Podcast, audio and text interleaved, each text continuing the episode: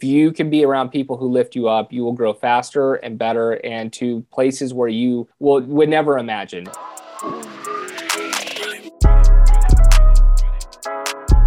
Welcome to the Real Estate Monopoly Podcast. My name is Kerwin Donis. My brothers and I got into real estate investing to achieve financial freedom and help underserved communities in Guatemala, where our mom is from. Real estate is the vehicle we're taking to achieve our goals, and you can too. On this show, we share the stories of some of the most successful real estate investors to show you that you can succeed in real estate just like they have. Each episode, we deliver inspiring and educational content that will empower you to launch your real estate investing career and achieve your financial goals. Let's go. Kyle Mitchell is a real estate entrepreneur and the best selling author of Best in Class. Kyle focuses on multifamily syndication and currently has $55 million of assets under management. He's the managing partner and co founder of Limitless Estates and the Asset Management Summit. Kyle's journey began like many other real estate investors, working a job. He didn't know it at the time, but his path would lead him to become an apartment syndicator. In my previous life, I uh, started and, and really worked a W 2 job for most of my career. Uh, for 20 plus years, I got a job in high school in the golf industry.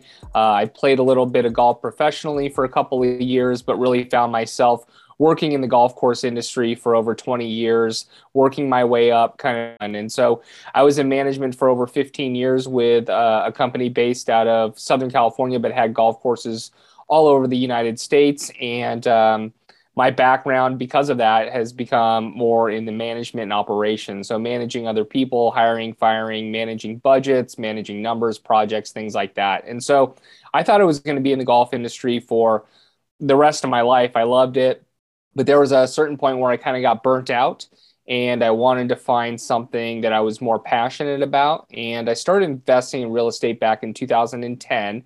And I started with mainly single family homes at that time.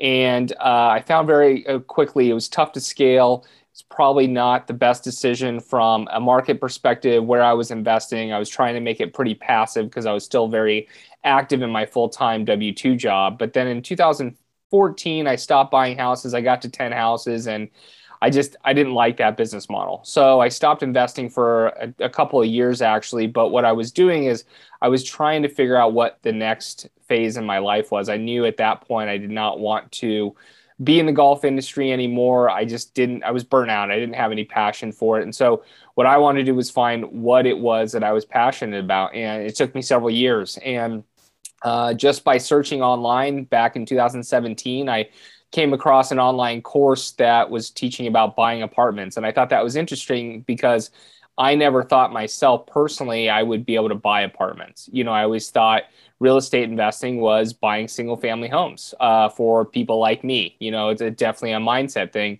And so it piqued my interest. It was pretty cheap. So I bought it. I had my wife and I, my girlfriend at the time, uh, watched the course and I absolutely fell in love with the business model of it.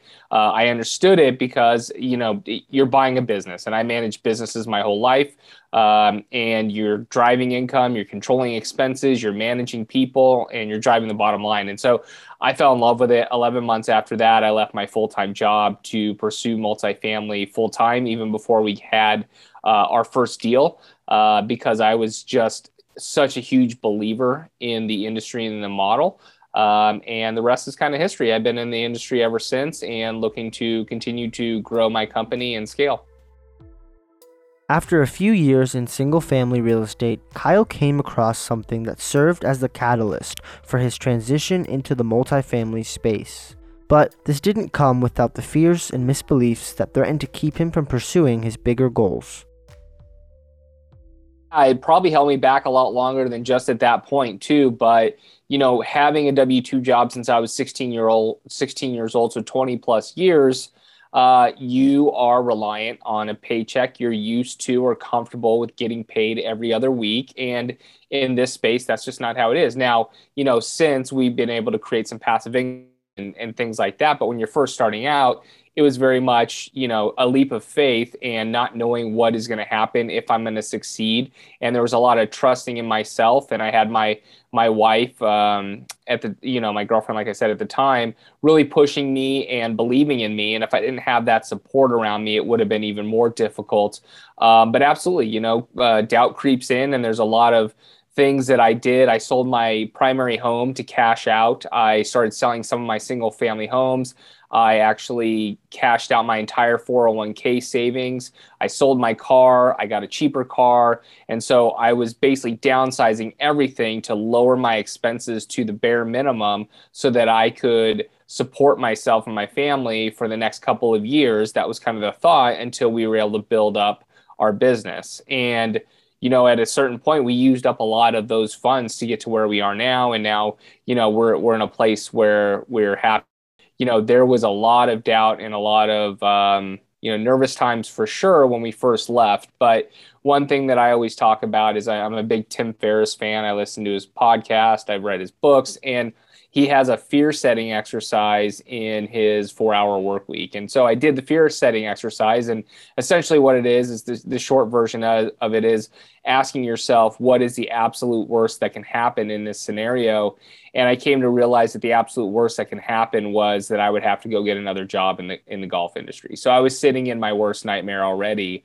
And so when I realized that, I just said, let's do this. And uh, there's been no looking back ever since. Kyle's discontent with his career in the golf industry led him to start looking into real estate, but he didn't jump into commercial real estate right away. When I first got started, you know, again, just being naive and not real investments is what they're called. Um, I thought there was only single family. And then I found out there was multifamily. And then after multifamily, I found out there's mobile home parks and self storage and all this stuff. And there was a point where I had that shiny object syndrome and I was kind of looking at all these different things. But really, apartments made sense to me because, again, you're buying a business. I love the business model of it. The need for housing, not just any housing, but really workforce housing, um, kind of that you know blue collar worker. It's extraordinary, and the need for it is extreme in the nation. And so there's this supply and demand piece of it as well that I really love. But I love the business aspect of it. I love the fact that there's multiple streams of income, there's multiple controllable expenses, and so better operators will succeed over you know um, less experienced operators. And so i like the fact that there's that piece of it versus with single family homes typically you're just going to comp the property next door that's comparable and there's no that you have over the value of the property. Whereas in multifamily you have a lot of control over the value of the property and therefore like i said the better operator you are the better chance you have of making that a more efficient business Although Kyle understood the importance of creating a thought leadership platform, getting out there, and building a network in the multifamily space, he was also an introvert. Kyle didn't let this stop him, and he took action.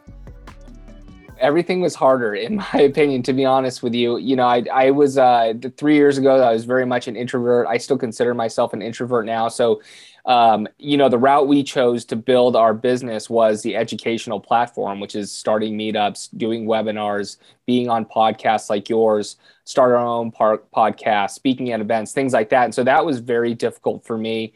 Raising capital for the first time was extremely difficult, uh, and even finding a deal. Um, so, um, no, there really was not anything that was easier than I thought it was going to be.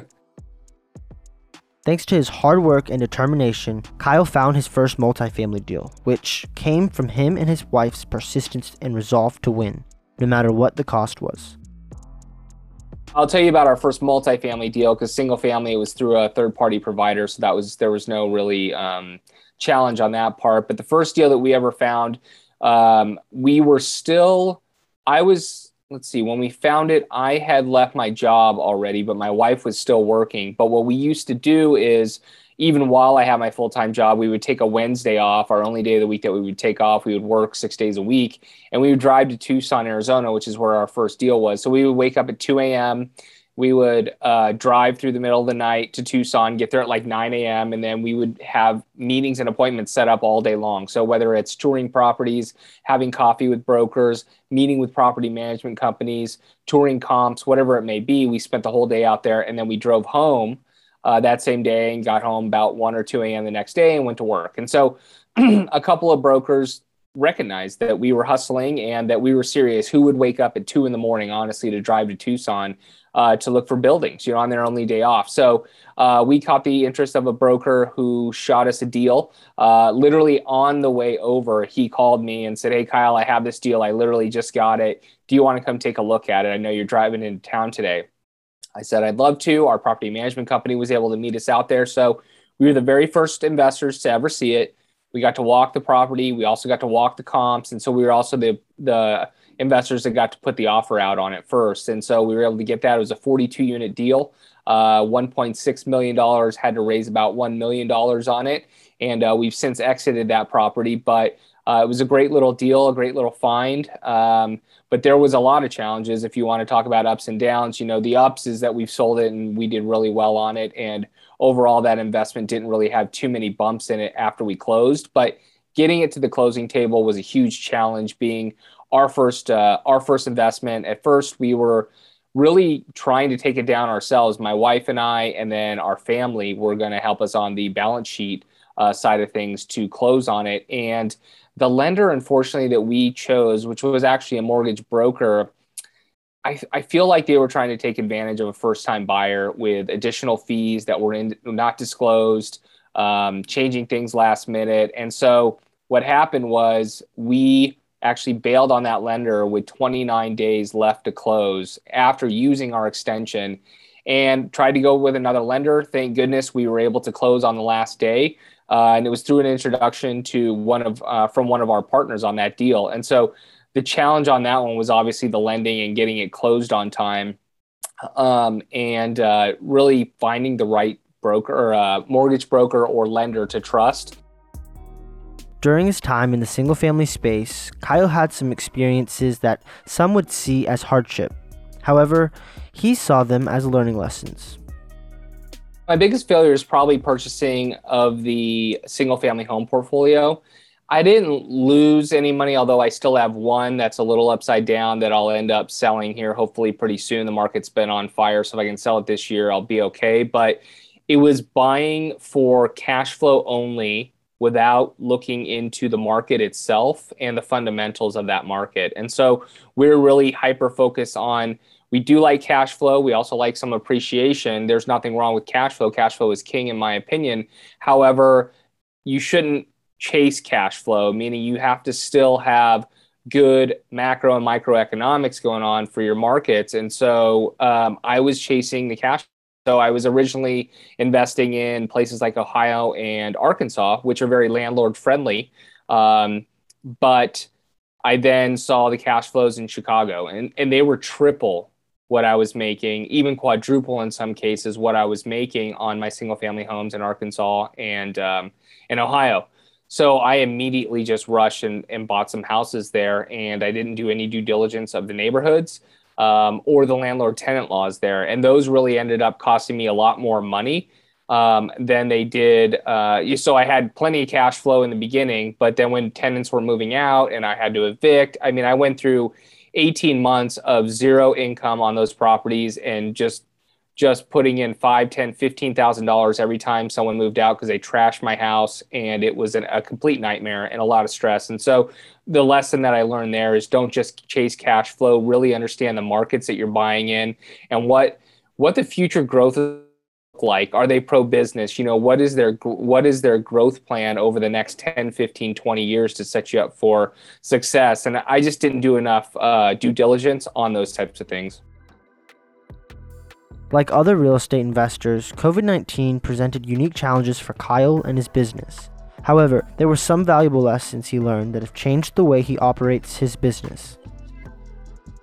We became better operators because of COVID. So it was a blessing in disguise. Obviously, we wish COVID would have never happened, but it did make us better operators and uh, taught us a lot of lessons. You know, it's just how to communicate with residents, how to work with them, how to do things virtually, which was a big change, right? We were used to meeting people face to face and in person, and we found some efficiencies within doing that virtually. Now, we still want to meet our uh, residents face to face, but there is that virtual aspect that you can now implement into your game plan to be a little bit more efficient, maybe reach a broader audience, more people, um, and get things done faster and quicker. So we like that. But one thing that now is we're always just we have our eyes on our KPIs on a day-to-day basis. You know, we're tracking certain KPIs that we weren't tracking before, um, and we're implementing that going forward, whether COVID stays or goes. Um, one example would be tracking collections. You know, at what point in the month are we are we hitting our 95 to 100 percent that our goal is? Are we tracking compared to last month? Did we dip?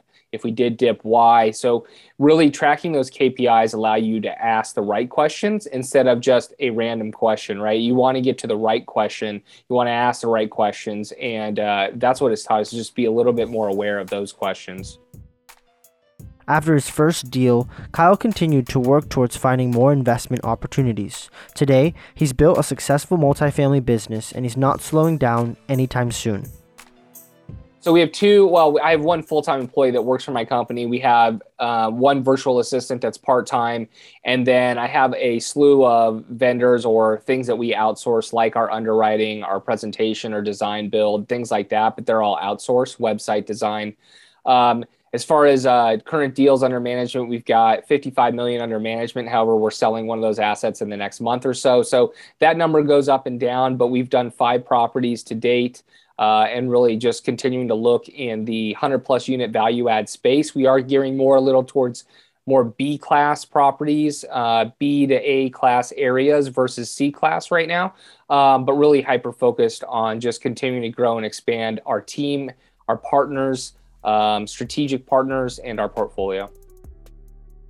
Kyle is focusing on building a thriving company that will continue to grow. For Kyle, real estate has changed his life in many ways, and Kyle wouldn't have it any other way. I'm certainly working a ton right now, which is not something that I shy away from. I love to do that. And we're still in the growth phase of our business. And so that's going to be required. Um, and again, something I think is needed, and I'm happy to do it, and I'm loving what I'm doing. But it also affords me to take off whenever I want. You know, we I just recently moved to Arizona actually to continue to grow our business out here about four months ago. But I've been back to California to visit our families uh, four or five times. We've been able to take trips and uh, just relax. And so, you know, I don't have to ask my boss if I can have a day off or go to California, and I can go to California and I can work. And uh, that's the great thing is right now I can almost work in any place in the world. Um, now I need some boots on the ground and things like that, but we have strategic partners to help with that if I am gone. So no longer needs to work, which is fantastic. So she gets to focus on some things that she loves to do. So she's doing some volunteer work, um, and so life is evolving to to that place where you know we have plans to build out over the next one to five years on what we want, and so we're seeing that come to fruition now, which has been fantastic. Now, as an experienced and successful investor, there are multiple ways Kyle pays it forward and gives back to others. I do some coaching for Michael Blank. Uh, he's the program that I actually started with, and now I'm a coach for. So that's a cool little story in and of itself. Uh, and he's been a huge supporter of me and helped me in many ways. And so um, I do some coaching for him, which has been rewarding for myself, but trying to help others get break into this multifamily space. You know, we do free calls with people just to help uh, grow and um, give them any advice. And we really are also trying to help in that low C class environment. I know I mentioned a little bit that we're moving to a B class in the value add space, but we're also trying to figure out ways that we can help with the need for housing in that class C space. And so, um, probably a little too early to talk about it, but um, you know, our tagline is to provide A class living to lower income housing. And so, we're really trying to help in that area too, is really give back and try and support um, support that workforce housing and, and provide for that huge need. Kyle has a clear vision for his business moving forward. To reach his goals, he's going to need more people on his team for our business, I would love to have, you know, a team of people doing most of the day in, day out work for us. And for me to be able to sit back for the visionary for the company to help it grow faster. Uh, we want to strategically align ourselves with good people uh, who can lift you up and really help grow as well. Uh, you know, would love to have in the next two or three years $500 million of assets under management, but that's just a number. Really want to buy good investments um, and provide great returns for our investors.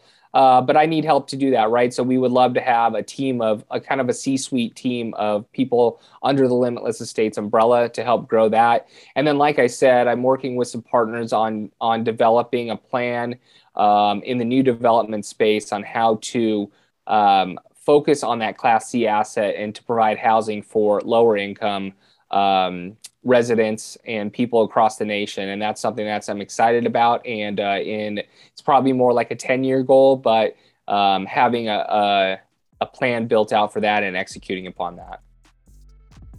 Throughout his journey, Kyle has had some valuable experiences that have influenced his mindset and perspective on success you really can do anything you put your mind to. I know this is kind of cliche, but I was a guy that, you know, came from not a poor environment, but my we were single income. My dad worked as hard as he could, you know, 60, 70, 80 hours trying to get overtime to provide for our family.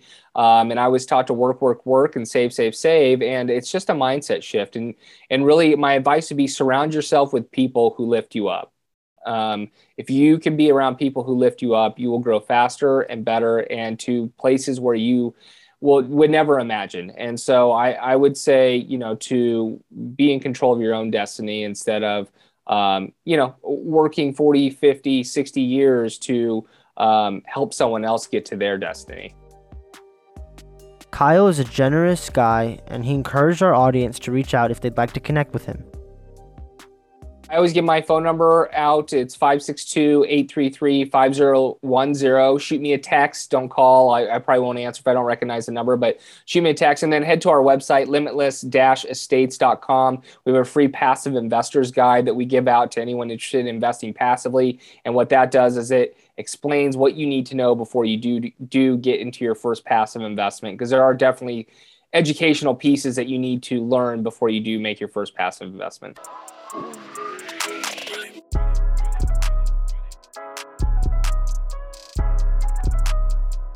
Thank you for joining us today on the Real Estate Monopoly podcast.